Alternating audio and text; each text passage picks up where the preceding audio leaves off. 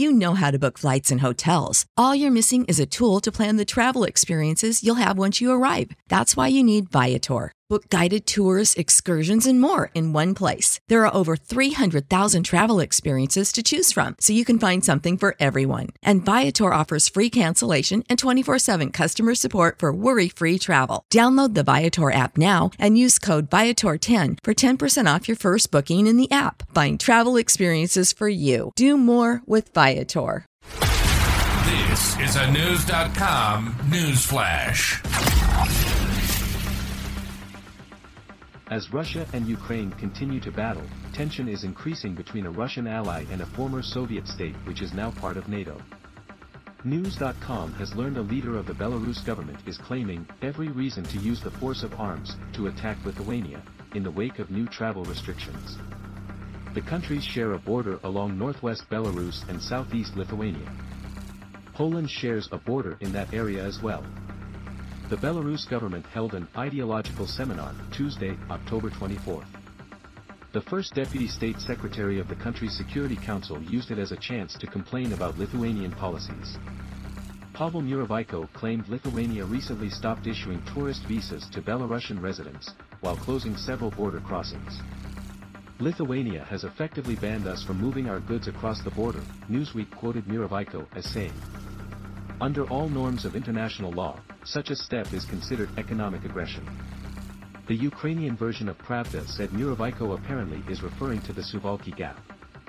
News first noted its potential importance in February 2022, weeks before Russia's special military operation began. Muravyko went on to call the border a vital corridor for Belarus, so the armed forces would be justified to break through it.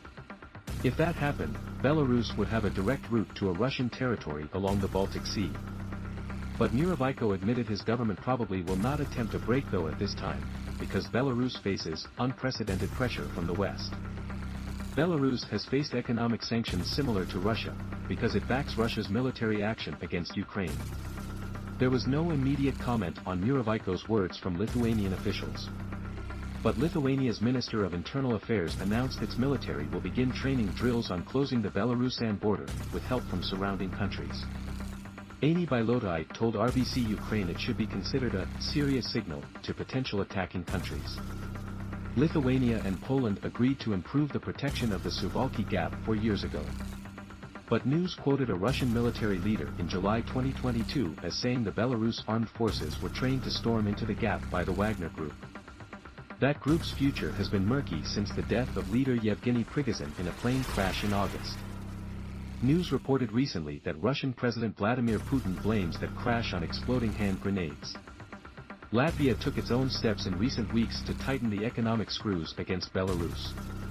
Airspace along the Belarus-Latvia border is restricted through the end of 2023. And the Latvian president announced the border will close if large numbers of migrants attempt to enter.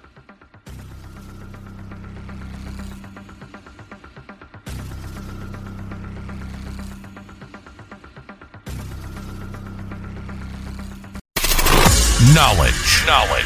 Unfiltered. Unfiltered. News.com. News.com. News.com. News.